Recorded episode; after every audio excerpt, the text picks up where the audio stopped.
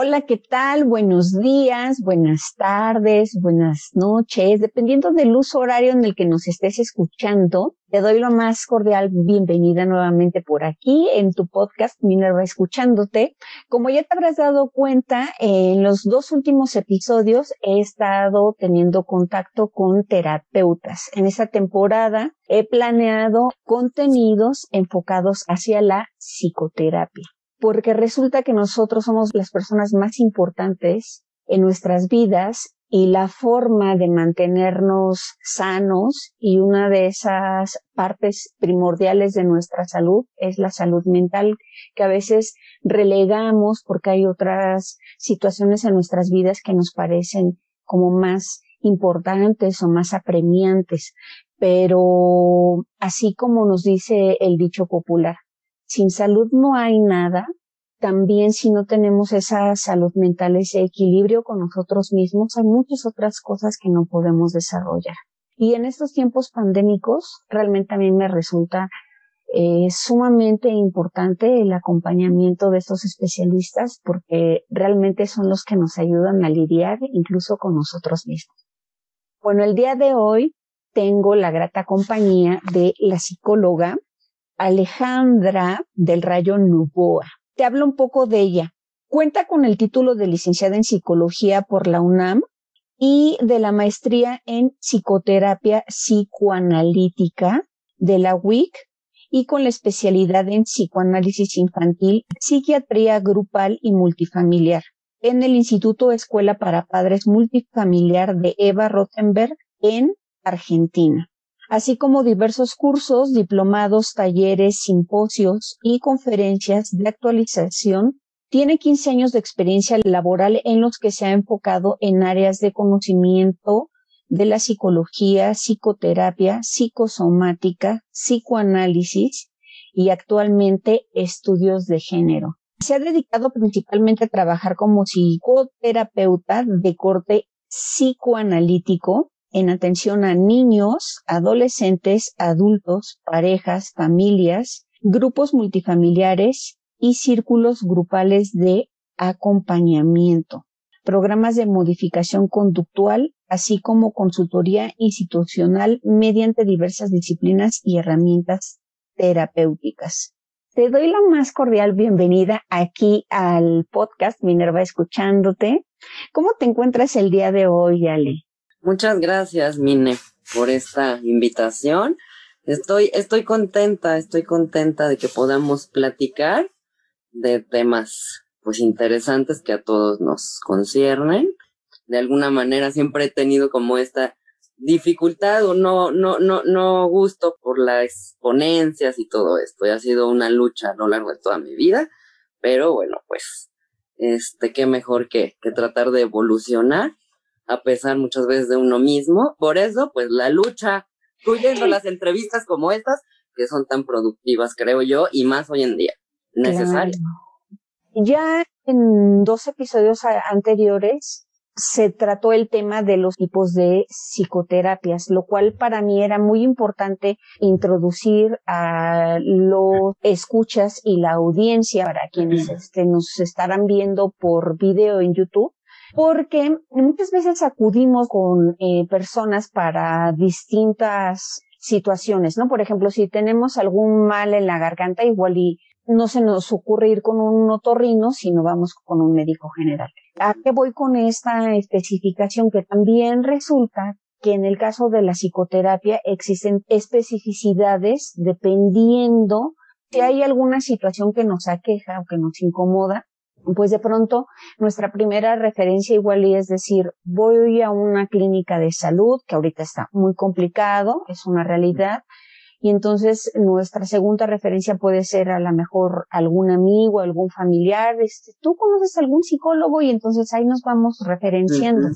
Pero me parece en lo personal más asertivo el que podamos tener información acerca de ustedes y conocer que existen diferentes tipos de terapia. Así es que para quienes no han escuchado ese episodio se van a tener que regresar para decidir dentro de ese abanico en dónde sienten que esa situación apremiante pudiera ser resuelta. Pero como ya escucharon, Ale en particular aborda desde la parte psicoanalítica. Y ahí viene mi primera pregunta, porque justo me puse a hacer mi tarea, investigué, vi que hay una diferencia entre hacer psicoanálisis y tener una intervención psicoanalítica con los pacientes. Así es, bueno, es una historia larga que tiene que ver con, o sea, justo con la misma historia del psicoanálisis en sus orígenes. Entonces, este, bueno, Freud comenzó siendo médico, neurólogo, y este, en sus estudios con Charcot en Francia, inició tratando a los pacientes, principalmente a mujeres histéricas, que eran un tipo de paciente que se salía de la norma médica, justamente que no se conocía qué pasaba con estas mujeres. Y este se utilizaba la hipnosis. Y principalmente, esto es muy importante porque tiene que ver un poco con ese tronco común que inicia como con la parte médica y cómo para que podamos ir entendiendo se separó de esta parte médica. Y es muy importante por lo que tiene que ver con la actualidad, ¿no? En cuanto al tema de la cura, en cuanto a qué se busca en, en la psicoterapia, justamente también, ¿no? Y este, lo que la sociedad también nos dice, ¿no? De que hay que estar bien, de, de cuáles son como ciertos parámetros. Entonces, bueno, este inicia con la hipnosis, porque la idea, pues, médica es quitar los síntomas de una enfermedad. Se da cuenta que el síntoma con la hipnosis se quita por un determinado tiempo, pero después regresa o va como eh, desplazándose de una sintomatología a otras. Y de esta manera eh, abandona la hipnosis, abandona como la parte médica justamente y empieza a crear su propia metodología que posteriormente va a nombrar psicoanálisis. Eh, con el método psicoanalítico. Entonces, bueno, inicia con la asociación libre, que de lo que se trata es como de que el paciente hable de todo aquello que se le ocurre. O sea, con la hipnosis eh, se, se, montaba un puente directo para el trauma, vamos a decirlo, para el origen de estos síntomas inconscientemente que estaban ahí para producir esta, estas manifestaciones corporales. Pero resulta que al no haber un proceso psicológico, o sea, al no pasar por la conciencia, al no, al ser eh, indirecto, no tenía un efecto. Lo que él empieza a tramitar justo en esta metodología es que el paciente tiene que llegar a sus propias conclusiones. Esto es principalmente lo que hace la diferencia, vamos a decir, ahorita este, vuelvo a la, a la pregunta inicial, pero para dar esta introducción, lo que hace la diferencia también con otros tipos de, de psicoterapia, en donde resulta que tiene que haber justamente un trabajo. No, no se puede, eh, a manera de manual, por decir, decirle a las personas qué es lo que tienen que hacer. Lo tienes que descubrir porque es justamente como esta parte vivencial o de experiencia que vas eh, descubriendo qué es lo mejor para ti bajo las circunstancias, bajo tus propias habilidades, bajo las capacidades y pues también el momento en el que estás viviendo. Y todo esto pues requiere un autoconocimiento que lleva su tiempo para poder llegar a él. Esta diferencia justamente en la cuestión de los síntomas es una de las principales características del psicoanálisis. No se trata de erradicar síntomas, que sí llega a ser una consecuencia, vamos, ¿no? O sea, por supuesto que con esto se logra que haya una mejoría, pero la cuestión de la cura es muy diferente, porque aquí la idea justamente es que la persona conozca eh, sus procesos internos, que la persona conozca cómo funciona, ante qué cosas funciona de tal o cual manera, qué herramientas utilizar, qué otras no. Y hay eh, muchas veces las personas acuden para cambiar. A mí dime qué hago, o sea, quiero el cambio inmediato, pero en psicoanálisis el cambio no es una meta principal, aunque, como te decía, igual que los, las sintomatologías, pueda llegar a darse pero sí es más bien un me conozco, me acepto, cambio lo que sí puedo cambiar, pero acepto lo que no. Y entonces a eso tiene mucho que ver con el ir justamente a lo largo del tiempo, sabiendo que a lo mejor mi trabajo va a ser que si yo cuento con una complicación para hablar en público, pues esa a lo mejor nunca se me va a quitar, pero sí voy a ir progresando en, la, en mi manera de enfrentarlo. Y llega un momento en el que a lo mejor me siento más cómodo, aunque no me guste. Y entonces sí hay un cambio implícito. Todo esto en función de que la diferencia de, entre un psicoanálisis y una psicoterapia psicoanalítica va también en función de esta evolución. O sea, porque muchas personas se han quedado con Freud y Divan, justamente, que yo sé que para allá vamos más adelante. Y no, no, te quitaré la pregunta.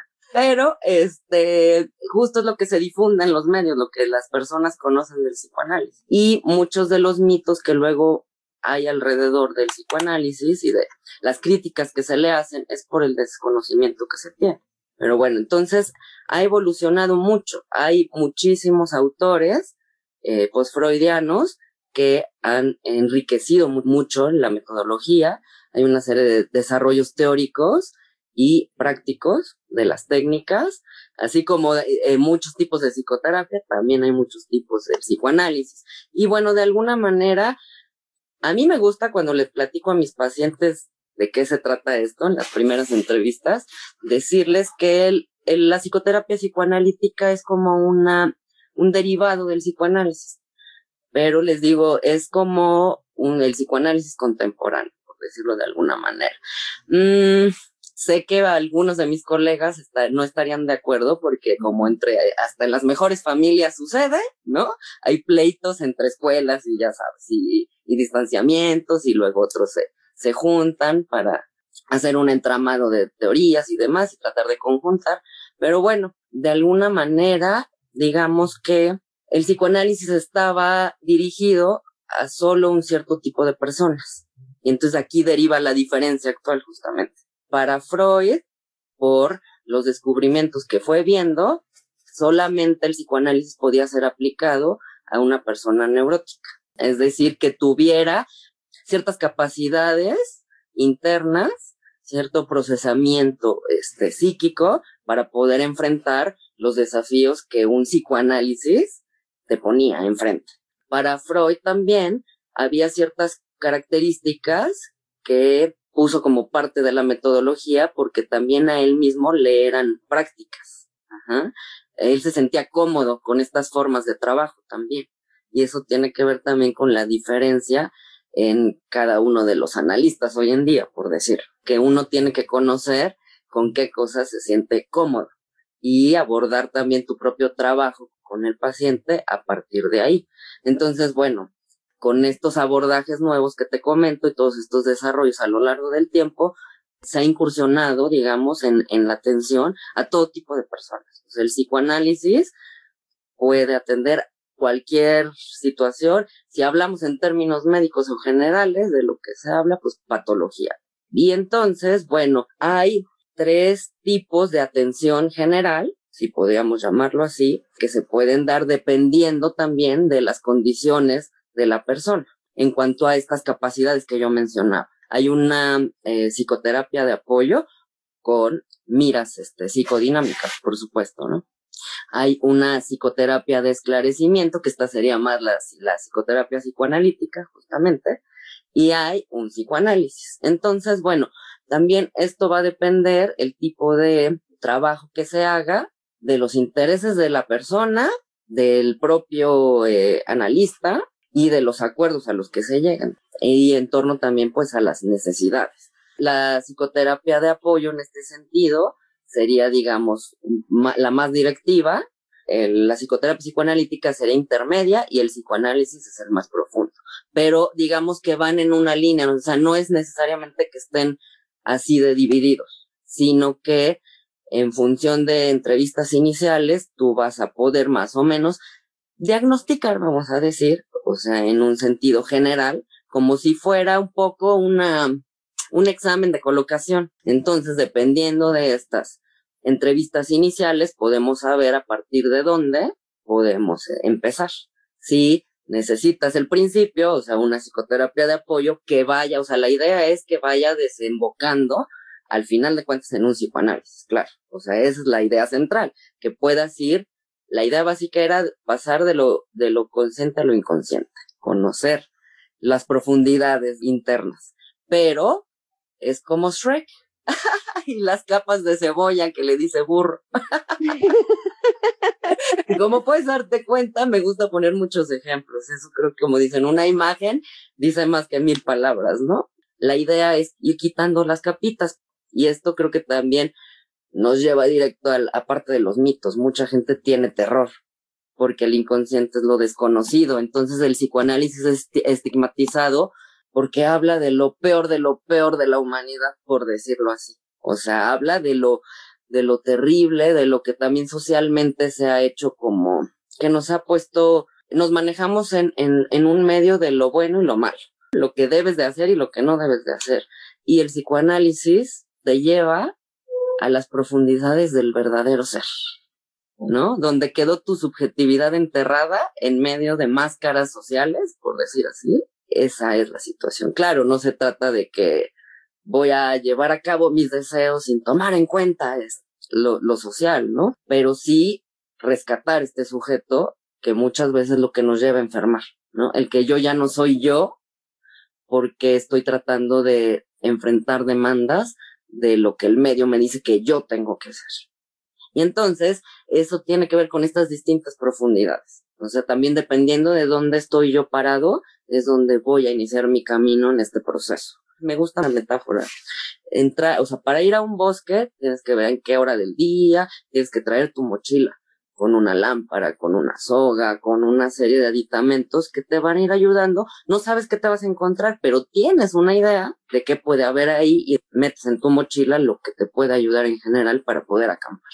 Y ya vas enfrentando poco a poco lo que se te va presentando.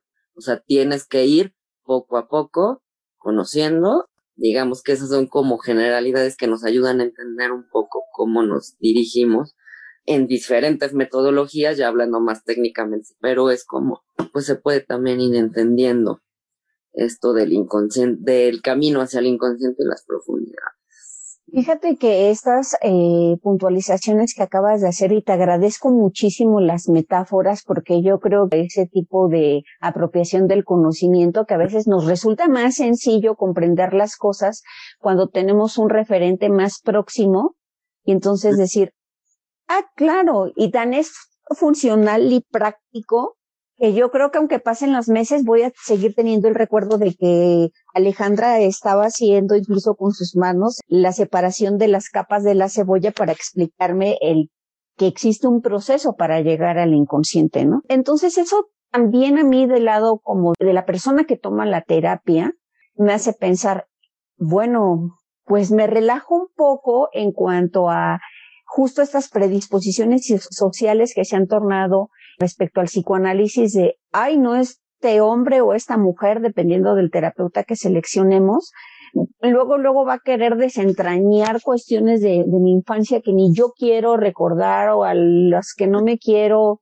adentrar porque por algo están ahí, entonces como para qué le muevo, mejor ahí quédate. Me encanta esta introducción que acabas de dar porque justo eh, das en el lápiz de justo la concepción, y me incluyo, que tenemos del psicoanálisis. Y por eso también para mí era importante el, el entrevistarte y quiero contextualizarles que hasta me tomé el tiempo para que Alejandra tuviera tiempo para nosotros, porque dije que no puedo perder la oportunidad de, de, de que ella nos platique esto, porque en el camino he descubierto que resulta muy importante el saber con quién vamos a acudir, porque si no lo hacemos de ojos cerrados, o sea, realmente cuando no nos informamos con qué tipo de terapeutas estamos asistiendo, voy a copiarle su sistema a Alejandra porque me parece maravilloso. Como cuando te invitan a una fiesta, ¿no? Pues sí voy, pero ni siquiera leíste la tarjeta de invitación a ver si decías si te tenías que poner disfraz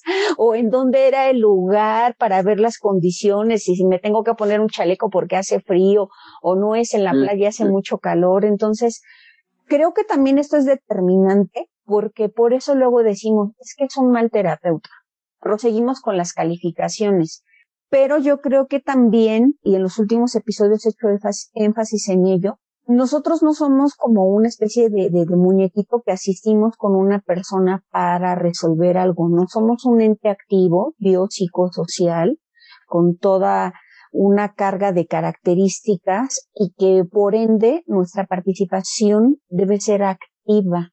Y luego no ocurre, espero poder reflejar diferentes circunstancias de también diversas personas, que a veces por la maramia emocional que traes, por esta urgencia, esta ansiedad de querer resolver lo que tú tienes, que vas con lo primero que te topas.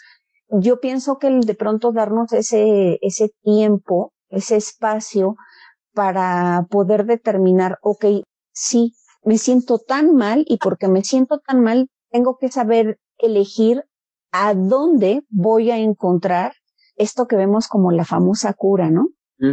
Entonces, además de introducirme a, esto que son como los estigmas del, del psicoanálisis, me pareció también muy interesante el que nos dijiste, a ver, pero es que tampoco creas que porque tú vas a llegar a una terapia psicoanalítica, tú vas a cambiar.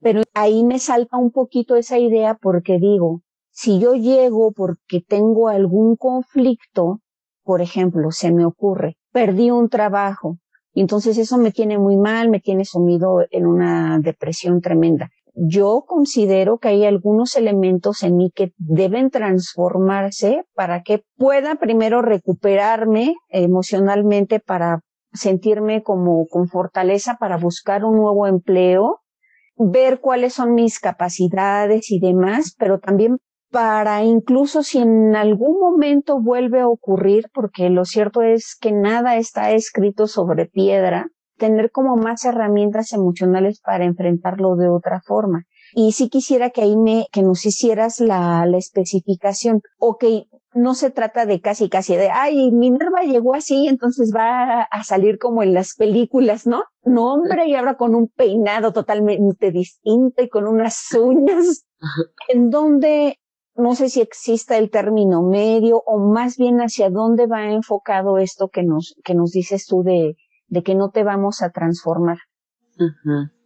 Esto que te comentaba de los distintos niveles para un proceso psicoanalítico que puede llegar a ver y que uno se posiciona dependiendo de una serie de situaciones en donde más le acomode, ¿no? Para en este lugar del proceso tendría que ver justamente, o sea, si llegas con una crisis muy fuerte, exactamente no me puedo poner a ver cuándo sucedió, que es una de las también de los mitos. Es que a mí me sí me urge un poco esta situación, o sea, tengo que comer, o sea, y, y no tengo ganas de pararme de la cama. Y entonces no me voy a esperar a que vayamos a mi infancia y que me digas cómo y cómo pasó. Existen muchas técnicas justamente para poder restablecer de alguna forma el equilibrio, por decirlo así. Y eh, justamente lo que se trata sí es de, de que en algún momento pueda disminuir esa angustia para poder atender otras cuestiones justamente. Esto es paradójico, me quedé pensando porque la, disminuir la angustia, híjole, ¿qué crees? Que tampoco es una de las objetivos. Objetivos, gracias, sí, exactamente, de los objetivos del psicoanálisis. Al contrario, es incrementar la angustia para que pueda brotar todo esto. Pero bueno, la cuestión es lo mismo de la capa de cebollas. Tiene que haber un momento óptimo, que uno pueda más soportar esa, esa angustia. Si yo estoy terriblemente angustiado, pues no voy a incrementar esa angustia. O sea, si yo no cuento con otros recursos yoicos, pero justamente, o sea, digamos, de alguna forma, cuando uno asiste, al menos cuando llegan a mi consultorio, yo les digo, advertencia, eh, vamos a decir, Mine que quiere estar bien, Mine que viene porque sabe que algo está pasando, se tiene que aliar con Alejandra para que juntas en el camino trabajen en función de Mine boicoteadora, en función de Mine eh, sombra, Mine que no quiere que cambies, Mine que quiere que continúes con lo mismo, porque de alguna manera tendemos a querer permanecer igual, ¿no? Hay una resistencia al cambio que se se escucha mucho, ¿no? Hablar de ella. Y bueno, es lógico, de alguna manera nos da miedo ese cambio, porque dicen más vale malo conocido que bueno por conocer, porque a pesar de las circunstancias terribles que se puede estar viviendo, de pronto a lo mejor es lo que yo conozco. Y al ser lo que yo conozco me da cierta tranquilidad, por más que sea doloroso, por más que sufra, sé dónde moverme, que conozco el cuadrilátero de lucha, por decir así, o sea, sé las reglas del juego. Si tú me sacas de este contexto, yo no me sé mover y eso me aterra. Entonces la idea también es justamente irnos encaminando a estas nuevas eh, reglas del juego. O sea, yo no te voy a sacar del juego, como dices, si no conoces, irte saliendo del juego anterior para entrar a uno nuevo e ir conociendo las nuevas estrategias de ese juego. Freud lo puntualizó como metafóricamente también con el ajedrez. Se conocen los inicios y los finales. Hay millones de libros alrededor del ajedrez, ahorita que está tan de moda con eso de, gambito de dama exactamente, pero sí, o sea, hay millones de libros al respecto de cómo iniciar una partida y de cómo finalizar una partida, pero el punto central no se conoce. Lo mismo pasa en psicoanálisis. Ajá. Hay formas de cómo vas a iniciar, introducirte y finales de cuando ya se lograron ciertas cosas, entonces se van haciendo cierres, se va haciendo un, un proceso para terminar, porque también es un duelo, porque se establece un vínculo entre analista y analizando, que eso es una parte puntual y muy valiosa de, del trabajo, justamente de las técnicas de trabajo en psicoanálisis, la transferencia. Entonces, digamos que se tiene que restablecer, regresando al punto que empezamos a tocar, se tienen que restablecer ciertas capacidades para poder atender cuestiones más urgentes. Eso también es algo que, que en general eh, la gente no conoce, ¿no? Justo crees que solamente vas a ir en retroceso a la historia del sujeto y entonces pierde sentido, contexto, el aquí y el ahora, entonces se vuelve algo irreal, creo. Conociendo solamente ese ámbito, porque resultaría que no es algo real, justo porque todos vivimos en función de un contexto, en función de personas con las que convivimos, en función de roles que tenemos que cumplir, entonces no es posible que saques al, al, sujeto y digas aquí en este sueño, en esta burbuja del consultorio, eh, o sea, tenemos que atender obviamente todas esas dificultades que la persona está viviendo en su día a día. La cuestión es que esta cuestión que yo mencionaba de la transferencia es muy importante en la vinculación con el terapeuta porque es donde se van a manifestar todas las cuestiones inconscientes con las que se va a trabajar en psicoanálisis para lograr este conocimiento de mis procesos y cómo funciono y este cambio que se puede llegar a ver. Porque estamos hechos con patrones conductuales que vamos a repetir una y otra vez. Y hay cosas que se pueden llegar a cambiar y hay otras cosas que van a permanecer forever and ever en nuestra vida. Pero la idea es tener ese conocimiento, porque la, digamos que una de las premisas del psicoanálisis principalmente es que no hay vida y no hay ser humano sin conflicto. Y eso es lo que el parteaguas de la vida. Y la idea es aprender cómo afrontar esos conflictos. Pero una parte del psicoanálisis es que esta metodología, que sí es más larga y que ese es uno de los mitos justamente, es que es eterna, es que toda la vida voy a durar ahí en psicoanálisis. Sí y no, porque digo sí, porque la idea es que te apropies de la metodología para que la hagas toda la vida, para que toda la vida lo puedas aterrizar. Con este conocimiento de tu propio funcionamiento, de tus procesos, es posible que lo puedas aterrizar en diferentes contextos. Y sí se lleva su tiempo, pero después ya no necesitas estar acudiendo necesariamente a terapia. Sí, cuando hay una crisis específica, ¿no? O sea, claro, ahorita estamos en una situación dificilísima, o sea, y quien no necesite terapia, pues dígame, porque sería este alguien maravilloso. Todos la necesitamos ahorita, ¿no? Estamos locos de atar con esta pandemia, pero, o sea, la idea es que aprendamos cómo poder enfrentarlos en distintos momentos y periodos de la vida. O sea, a mí me gusta también poner este ejemplo de una plantilla. O sea, yo mido mi vida con la plantilla que conozco, pero resulta que a veces esa plantilla no embona en los escenarios que yo tengo enfrente. Y entonces es de pronto cuando aparece también el conflicto y no sé qué hacer al respecto, ¿no? Es que aquí tiene que entrar, entonces nunca va a entrar y nada más nos frustramos, nos enojamos, nos lastimamos o rompemos la plantilla, ¿no? Y la idea justamente es que podamos aprender a conocer nuestra plantilla, a conocer en qué escenarios embona esa plantilla y hacer nuevas plantillas. Esa es la cuestión también. Entonces, esta es la idea justo de que a lo largo de la vida, a lo mejor voy a seguir teniendo plantillas que se quedan conmigo, otras que a lo mejor retiro y otras nuevas que hago pero saber cómo elegir esas distintas plantillas en los distintos momentos de mi vida que se van a presentar. Y tiene que ver con esta parte del conflicto. Cuando yo me conozco, es más fácil que yo pueda buscar estas soluciones a nuevos conflictos o viejos conflictos que se me sigan presentando el resto de mi vida. Fíjate, con lo que llevamos hasta el momento en conversación, me apasiona esto porque primero me doy cuenta de que soy una persona que cargaba con todo esto que, has llamado tú como los estigmas que existen alrededor del, del psicoanálisis, ¿no?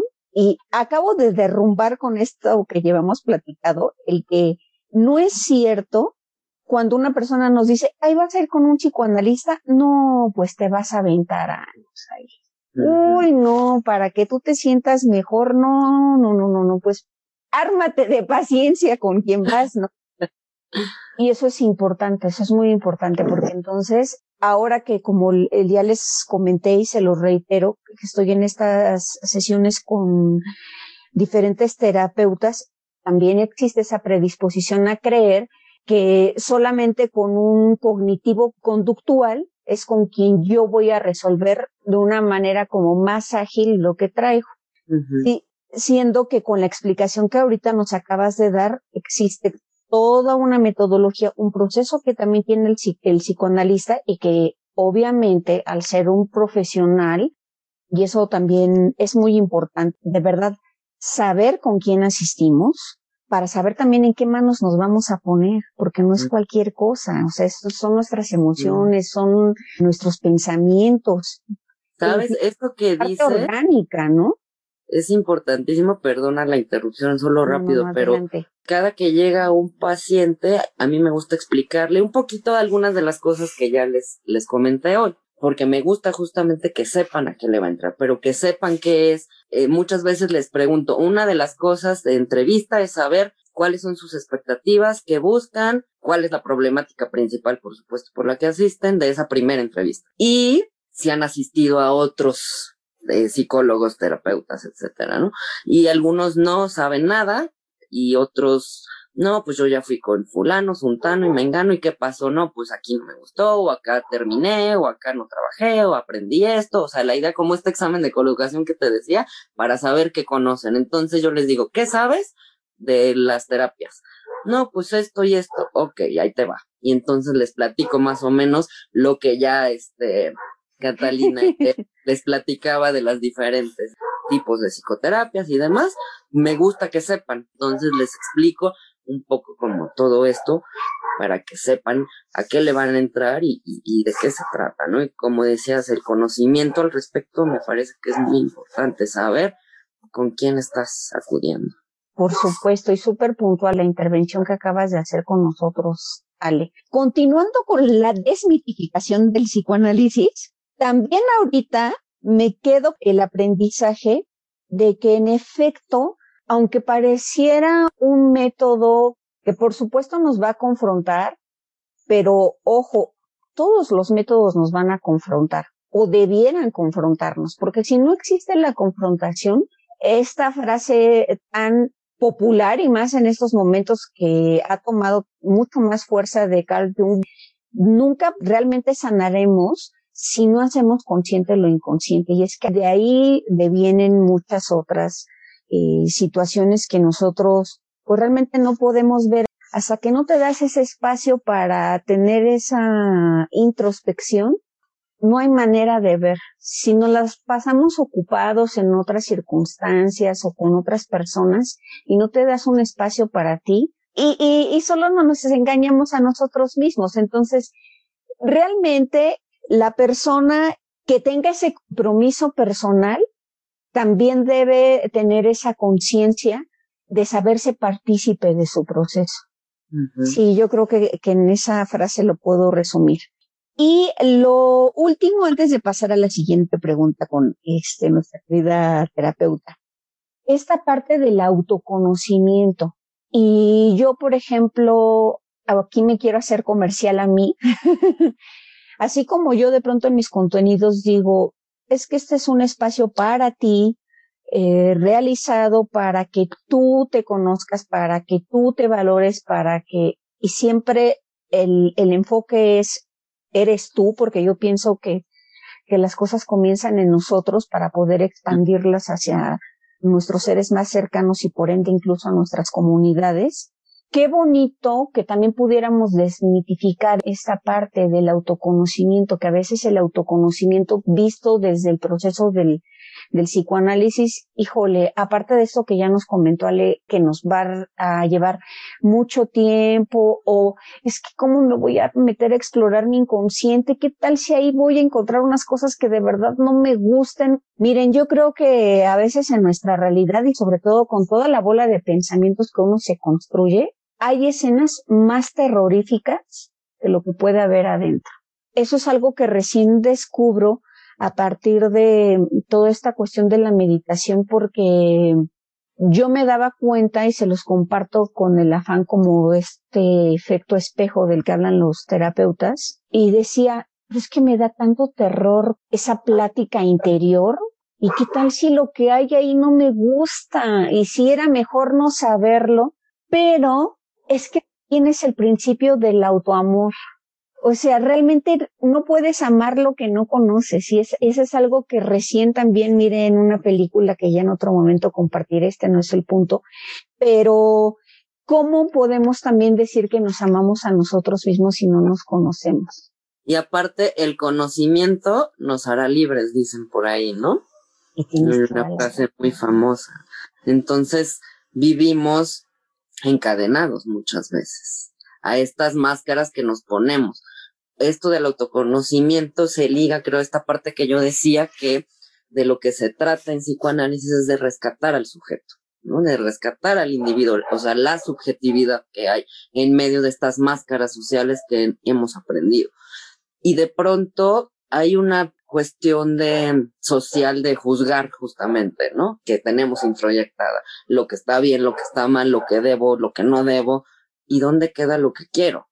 Entonces, la idea es, sí, de alguna manera aprender a lidiar con estas situaciones. Eh, en psicoanálisis se utiliza el término de eh, formación de compromiso y eso tiene que ver, bueno, con, con cuestiones más complejas del aparato psíquico, pero que creo que se, se relaciona mucho con esto que estoy hablando, ¿no? Es decir, eh, es una negociación. Tiene que ver mucho con esta parte de lo que vivimos internamente.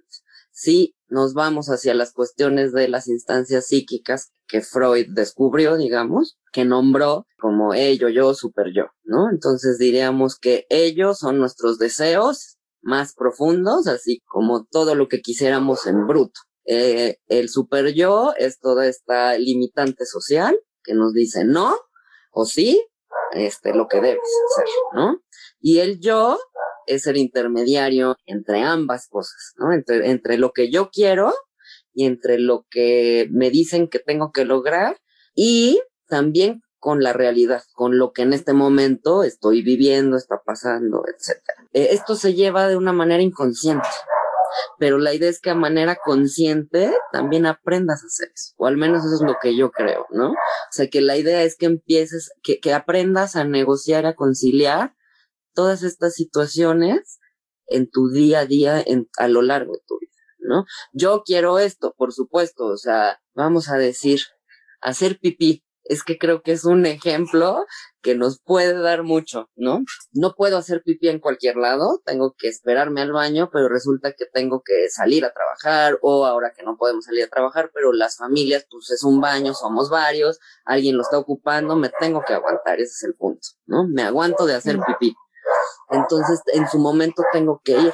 Pero también en otras ocasiones resulta que eh, dejamos la necesidad, por decir así, ¿no? O sea, el hacer pipí, porque estoy leyendo, ay, está ahorita que se acabe la película, o postergamos y no escuchamos la necesidad que tenemos.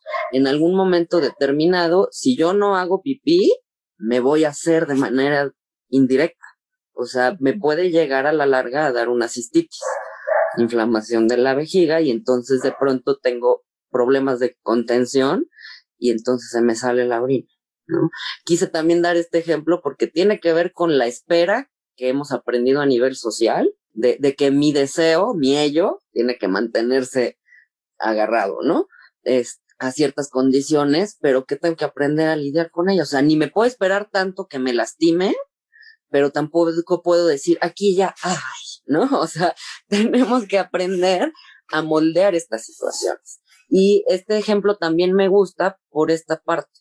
Muchas enfermedades que tenemos, que justamente la persona llega porque quiere quitar síntomas, pero muchas enfermedades tienen que ver con las, los hábitos también, por decir. Entonces también tiene que ver con ese contexto de ir a explorar nuestro pasado, pero no con la idea que se tiene de, y me vas a platicar toda tu infancia, y entonces tiene que ver más bien, porque también mencionaba la transferencia, con el aquí y el ahora.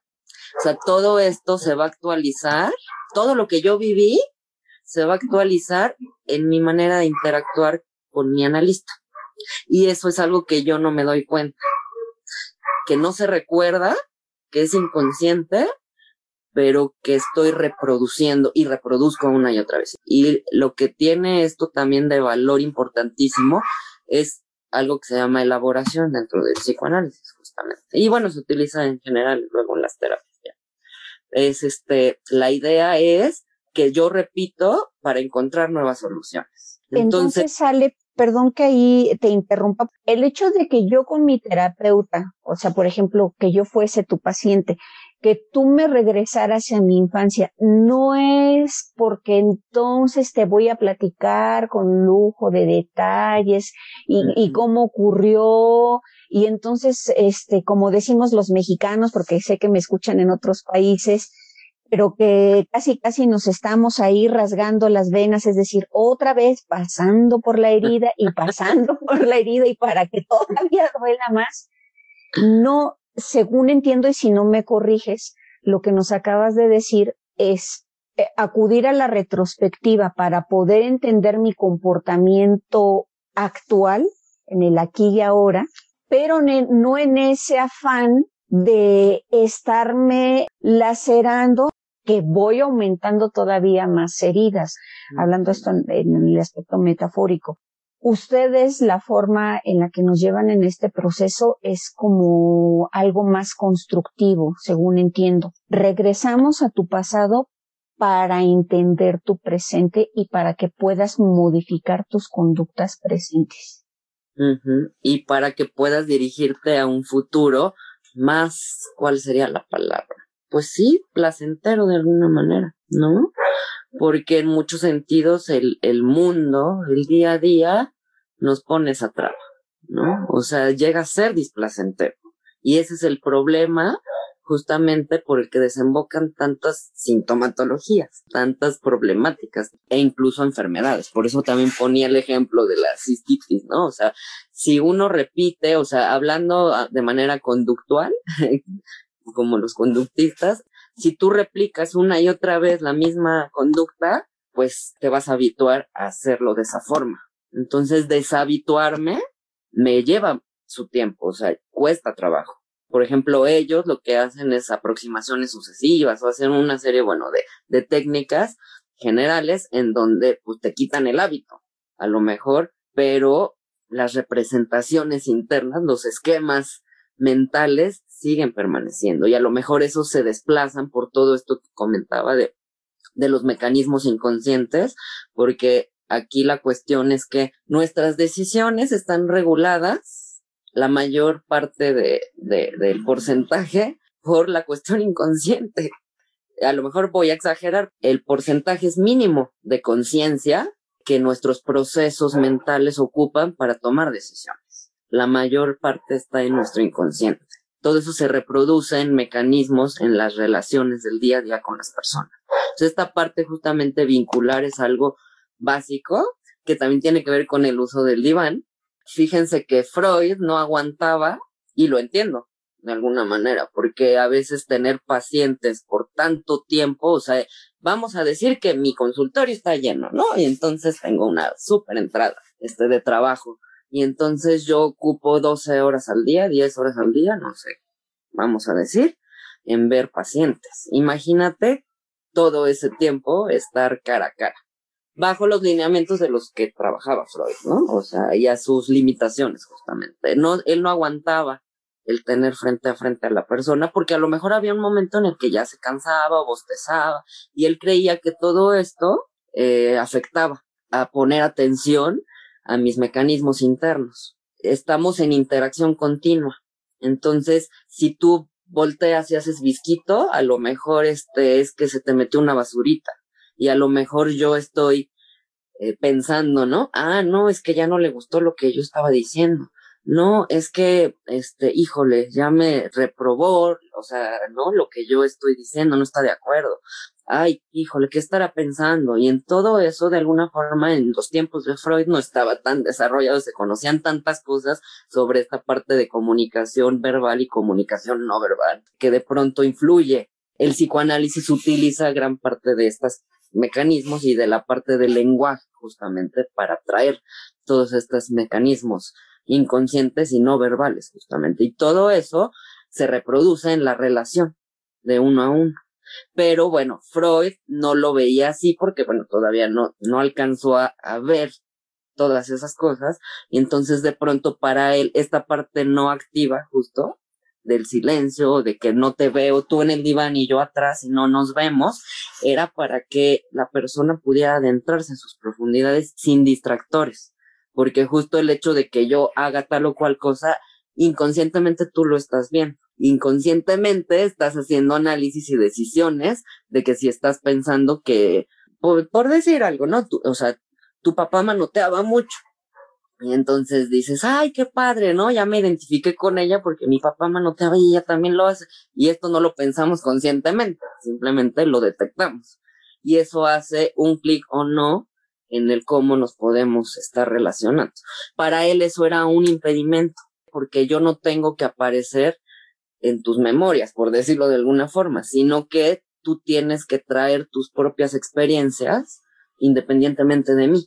Con los desarrollos en el psicoanálisis contemporáneo, resulta que esto ya no es así. O sea, todo esto que él veía como impedimento ahora se utiliza estratégicamente como herramienta. Por eso yo, hablando del autoconocimiento que les preguntabas hace rato, yo me tengo que conocer.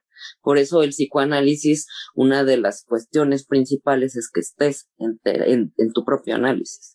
Cosa que te cuento que en las otras terapias no existía. O sea, realmente hasta hace poco es que se empiezan a hacer estos lineamientos y se empieza a pedir en las diferentes especialidades que pasen por su terapia, pero lamentablemente muchos colegas no consumen su producto, no en psicoanálisis, o sea, ahí sí es requisito y ahí sí es forzoso. En la, en la formación psicoanalítica tienes que tener eh, clases teóricas, clases prácticas, supervisiones de tus pacientes, eh, tu propio análisis y aparte sesiones bibliográficas y bueno, es todo un acervo completísimo para que puedas llegar a tener la red social y contención justamente para que aprendas todas estas situaciones y puedas tú a tu vez contener.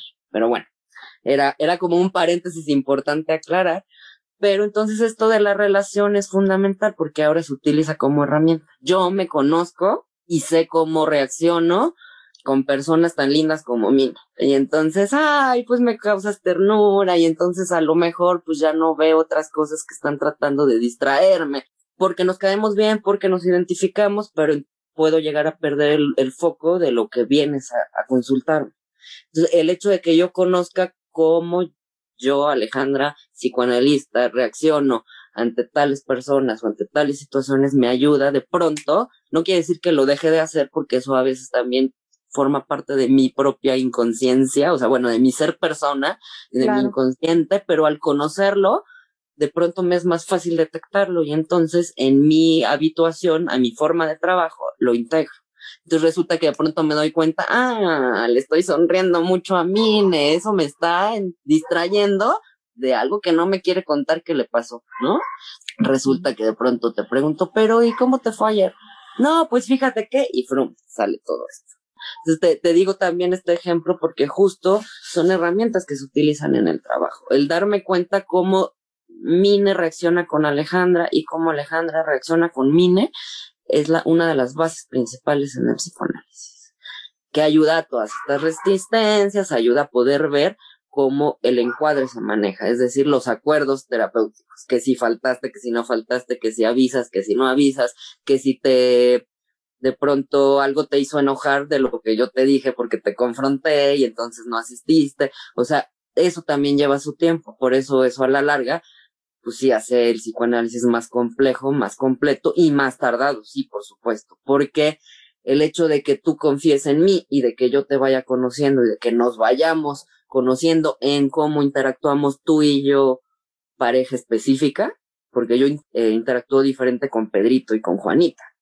Entonces, el conocer cómo interactúo con Mine es lo que me va a ayudar a descifrar también muchas de las cosas que se ponen de mi historia pasada en el presente. Y eso me ayuda a desanudar estos patrones conductuales o conocerlos justamente. Fíjate que ahorita que ya nos estás introduciendo mucho más, esto me lleva a lo siguiente que has tenido a bien el decir, te reservo la pregunta a ti, Yo sí me quedo pensando, ¿será que todos los psicoanalistas te ponen en un diván? Y de alguna forma ya ahorita me respondiste que no es así porque ya nos especificaste que sobre todo con las investigaciones contemporáneas están percatando de que incluso de pronto esa interacción que puede existir de cara a cara con el paciente también puede dar otras herramientas. Sin embargo, yo ahorita estoy pensando, ok, no siempre utilizan el diván, pero entonces yo he escuchado que ustedes también tienen como herramienta la hipnosis. ¿Cómo van a llegar a la hipnosis si me están viendo? Yo creo que de verle los ojos a alguien no me hipnotizan. Y entonces aquí me gustaría que nos especificaras qué entienden ustedes por hipnosis. Y es parte de los eh, conceptos que nos mencionaste al inicio. El terapeuta que utiliza como herramienta el psicoanálisis, ¿cómo es que llega a una fase de hipnosis con su paciente? Esta es una cuestión compleja. Realmente, bueno, yo no tengo un acercamiento profundo con la temática de hipnosis. La conozco de manera muy general, pero sí de alguna forma lo he vivido en carne propia lo que es. Pero bueno, en general, eh, esa es una situación eh, que actualmente se discute. Pocas son las personas que utilizan la hipnosis.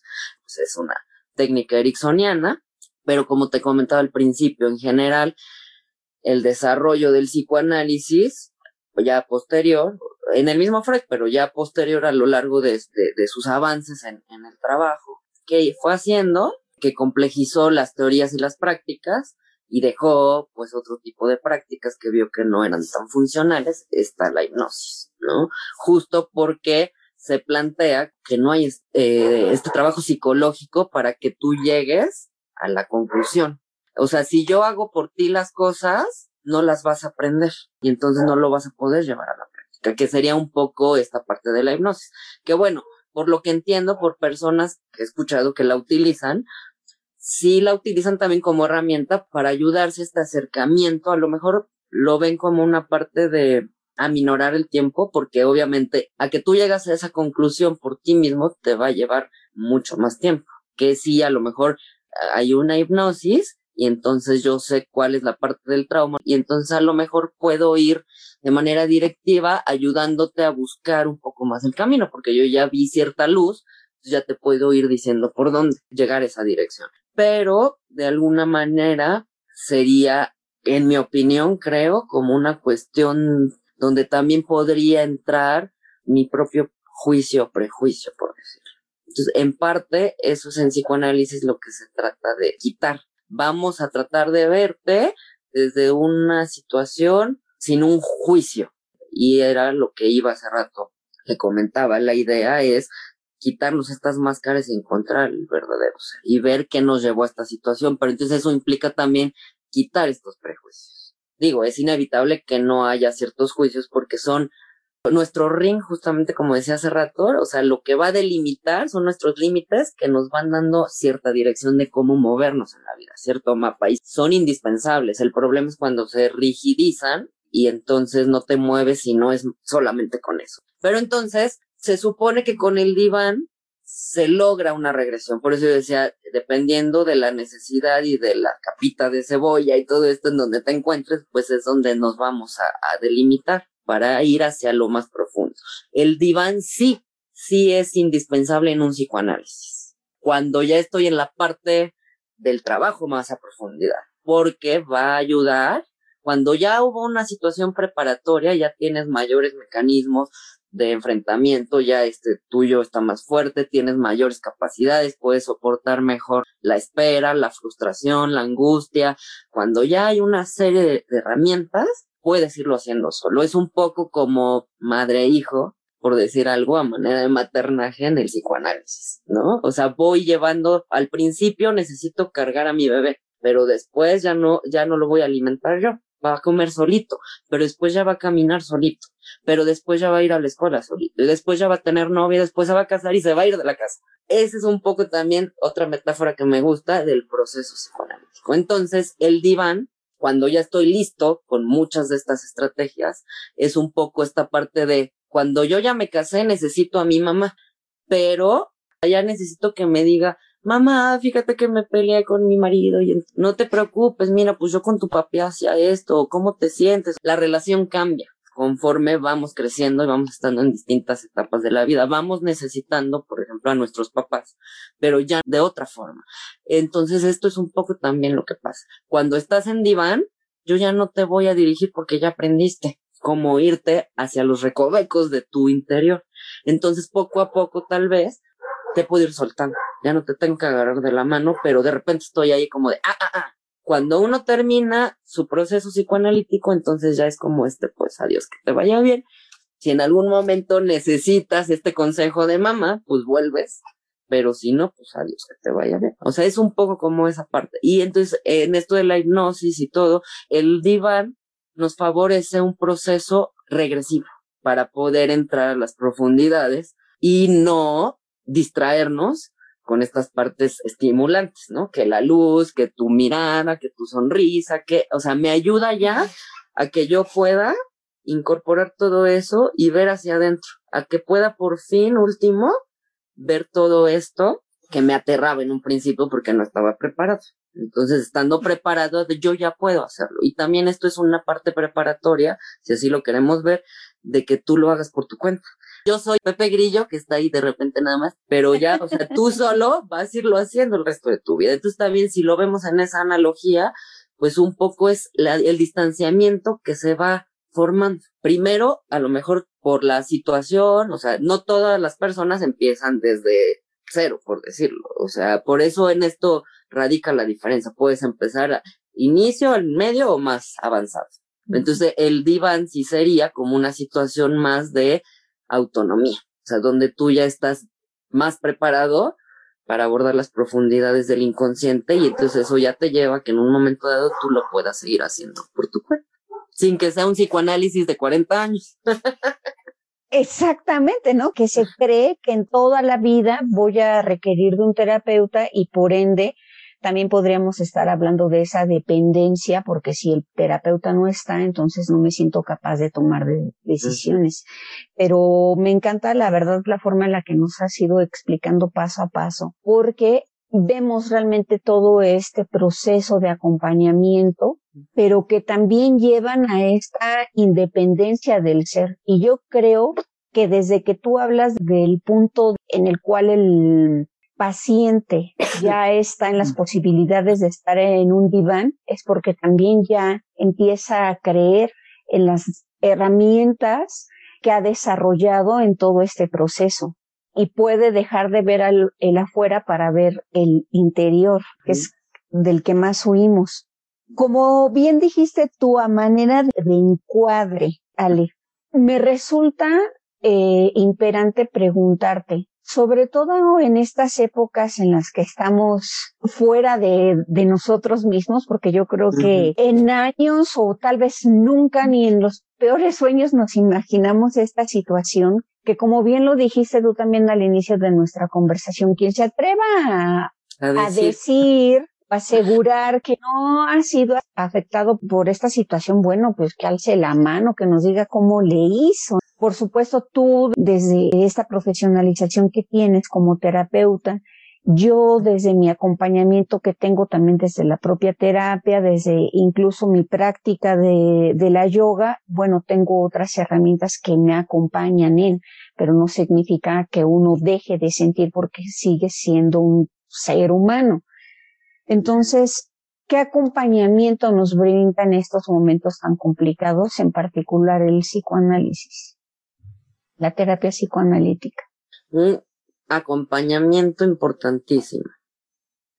Porque justamente, si bien tiene que ver justo con la parte del aquí y el ahora, o sea, eh, todo lo que estamos experimentando por todo lo que tenemos alrededor y eh, enfrentar las dificultades, como tú decías, ¿no? Que sí hay trabajo, que sí no, que sí como eh, nos adaptamos en la casa, este, todos los miembros sin salir en un solo cuarto para que todos ocupen la computadora o la sala o la mesa o en distintos horarios y bueno, eso es casa de locos en la casa de todos, o sea, no, realmente tenemos, decíamos ante, fuera de cámaras, ¿no? Cuidado y de ahí vamos a cortar si de repente brinca mi gato por encima, ¿no? O sea, son cosas que en este momento están en el día a día de todos, ¿no? Y bueno, ni modo, de hecho tenemos que ser tolerantes al respecto porque es lo que hay. o sea, es lo que hay, justamente. Entonces, hay que trabajar con eso. O sea, una parte importante justamente se me viene también a la mente que siempre estamos pensando en lo que no tengo, en lo que quisiera, en lo que voy a alcanzar, en lo que estoy trabajando por llegar a ser y se nos olvida volver a ver lo que tenemos en este momento. Entonces, bueno, en cuanto a la parte del, del psicoanálisis en un momento traumático social tan difícil, es de una eh, primordial importancia, porque si bien otros tipos de terapéuticas manejan a lo mejor mejor la parte de crisis, por decirlo, o sea, de, de, sí, del manejo de la crisis y cómo restaurar todos estos procesos y capacidades para poder enfrentar la situación, lo que se nos avecinó en este momento fue que nos pone de frente con el trauma. Vamos, muchas de las cosas que estamos viviendo actualizan justamente esto que del que del psicoanálisis habla, los traumas de infancia. Vamos, eh, estoy encerrado, me da claustrofobia, no puedo salir, no puedo ver a mis amigos, no puedo, y entonces de pronto no sé por qué me siento como me siento, estoy más triste, pero pues sí estoy cómodo, y pues si dicen que, que hay que sacar lo bueno de las situaciones, y entonces resulta que puedo estar más con mi familia cuando casi no la veo, y entonces, ¿por qué me siento mal, no? Bueno, pues te sientes mal, porque estamos en un mundo que lamentablemente nos ha distanciado de saber vincularnos. El hecho de estar 24 por 7 con la familia encerrados es un, oye, espérate, yo no sé cómo se maneja esto, o sea, te, yo te veía todas las noches al regresar de trabajar y platicábamos 10 minutos, o sea, la interacción era otra y ahora resulta que todo el tiempo tenemos que, entonces avasallante y bueno, todo eso nos actualiza situaciones traumáticas. Es decir, ¿qué es el trauma? El trauma es un evento que nos llega de improviso para el cual no estamos preparados. Entonces, si, si hablamos de la mecánica de cómo la psique se va organizando, nos organizamos desde la infancia. Resulta que el niño no conoce cómo el mundo eh, se maneja y el, su ambiente, sus padres principalmente, no, bueno, los, las figuras importantes alrededor que estén ahí, es quien le va a enseñar a nombrar el mundo, a reconocer, a decir cómo son o no son las cosas, eh, cómo, a cómo se llaman, eh, cómo se usan, qué se hace. Pero nuestra psique, nuestra mente está absorbiendo todo, pero no hay una estructura. Poco a poco con el tiempo se van dando límites, se va estructurando y vamos conociendo al mundo y vamos haciéndonos diestros al respecto. Pero entonces la situación de trauma es cuando vamos a decir el hecho de que yo te ponga una mano en el cachete y te haga así como cariño, puede ser una cuestión que en otro momento sea agresiva. Pues lo sientes como cachetada. Esto nos lleva a una serie de deformaciones justamente que vamos haciendo. Digo deformaciones no en el sentido de no tener verdad, no en el sentido de que no haya pasado como pasó, sino en las significaciones que le damos. cuando estamos niños, a esto quiero llevar con lo del trauma. Nuestra mente no está preparada para las cosas que a veces pasan y hay cosas que vamos aprendiendo conforme pasa el tiempo y hay otras que se nos quedan también dependiendo de nuestro mismo temperamento. Entonces, lo significamos, pero de niños no conocemos. Entonces, hay cosas en la infancia que nos provocan traumas por esto, porque nuestra mente nos no, eh, desconocía la situación, pero resulta que para la persona fue algo importante. Entonces el hecho de estar en un psicoanálisis te ayuda a entender ese trauma, a resignificarlo, a rehistorizarlo. No quiere decir que no te haya dolido, que no hayas tenido razón de ser, pero la importancia o no que le puedes dar en este momento puede ser otra. Cuando lo ves con los ojos de mini adulto, es de, ay, pues sí, la verdad es que no era para tanto. Le das una valoración. Sí tuvo por qué dolerme mucho, porque para mí significó esto. Pero ya vi que realmente puede ser que no sea para tanto o que hoy en día no tenga que ser para tanto. O sea, este es un poco como el ejemplo de reacomodar las piezas en mi propia historia. Darle la valoración que tuvo, pero que hoy puede ser diferente y no tener eso mismo. Y a veces es lo que repetimos en estos patrones en el día a día de hoy. Entonces, cuando te das cuenta de que esto no es así y le das una reexplicación, por decirlo, entonces puedes actuar de una manera diferente. Entonces, lo, a lo que quiero llegar es que con la situación que vivimos actualmente, estos traumas que nos pasa el día a día siempre, estamos actualizándolos la cuestión de pandemia todavía es una situación realmente traumática que estamos viviendo por lo que implica, porque nos priva de muchas cosas, nos hace enfrentarnos a muchas cosas para las que a lo mejor muchos no estamos listos. Nos empareja con esa situación de niñez. Ahorita todos somos unos niños asustados. Bueno, no ahorita, a lo mejor ya, porque ya llevamos casi un año en esto, entonces ya nos fuimos haciendo de las, de ciertas herramientas, bien que mal, a lo mejor no nos funcionan del todo, pero ya supimos conocer la situación y fuimos avanzando. Pero al inicio, al inicio, ay, va a ser cortito. Después se va haciendo más fuerte. Ya pasó tanto tiempo, el trauma va creciendo. O no, dependiendo de cómo hemos ido pudiendo o no enfrentar esta situación de pandemia y de encierro que estamos viviendo. Pero cada vez se hace más larga y no termina y parece que todavía va a seguir.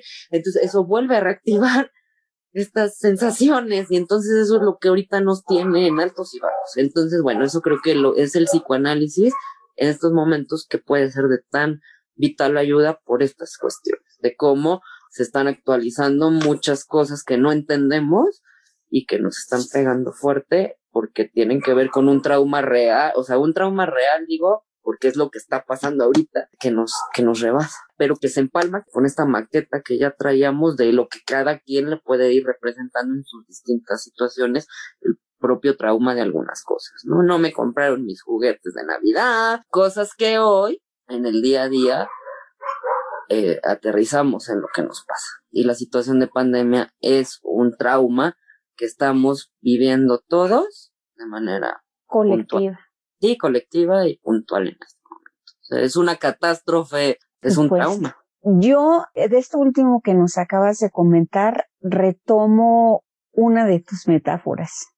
Así como ustedes nos ayudan a ir pelando la cebolla para llegar al centro, yo creo que esta situación también de alguna forma nos ha orillado, porque no fue voluntario, a pelar esa cebolla y a ir a lo más recóndito de nuestro ser porque había en efecto otros distractores, hacíamos muchas otras cosas, menos a veces convivir con los cercanos, incluso pasar tiempo con nosotros mismos.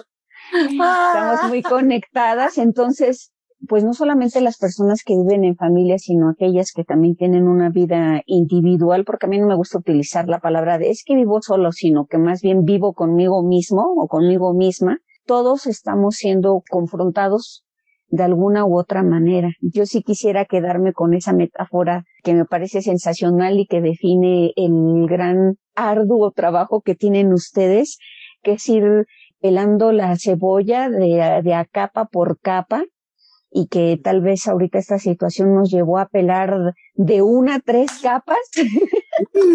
De tal. Siente que les quitaron y ya, ya llegaron al corazón. pero pues qué fenomenal que existan personas como tú, como Catalina, eh, que ella se especializa en niños. Y bueno, aquí, ya para puntualizar en Alejandra, tú, como ya leía al principio en tu semblanza, el espectro de personas con las que trabajas, pues es, es amplio. Haces trabajo con adolescentes, con niños, con adultos, con parejas incluso. Pues bueno, aunque los voy a dejar, siempre dejo la información de las personas a las que entrevisto, pero ¿cómo te pueden contactar para que nos puedas ayudar a sobrellevar este trauma? Sí, claro. Pues mira, yo de preferencia eh, me gusta que sea por vía WhatsApp, eh, de alguna manera porque a veces no estoy en, en condiciones de contestar porque estoy a lo mejor ocupada con, con pacientes y también por seguridad, porque hay muchas llamadas de estafa, de, de extorsión, algo de lo que medio platicamos, pero por encimita fue el cuidado también del analista, ¿no? Del terapeuta. Para mí, cada quien reaccionamos diferentes, necesitamos distintas cosas. Yo les hablaba de conocerse para saber cuáles son nuestras propias herramientas y esa es la idea, de ser genuinos, auténticos en cuanto a nuestra propia subjetividad como personas. Entonces, para mí es muy importante también de pronto darme momentos, mis momentos conmigo, donde tengo que aterrizar en mis fantasmas y tengo que estar bien yo para poder pues dar la, la mejor atención como me gusta a mis pacientes, ¿no? Entonces, bueno, parte también de eso es que me gusta que me contacten por WhatsApp y entonces en cuanto tengo yo el tiempo, el momento, yo regreso la contestación y ya sea que posteriormente podamos tener una comunicación por, por llamada, ¿no? Eh, entonces, bueno, mi WhatsApp es 55 38 94 02 35. Y en Facebook tengo mi página que se llama El Diván de Ale. Si gustan, pueden echarle un ojito. Y ahí, bueno, también vienen mis datos, vienen información general de las terapias y demás que puede interesarles.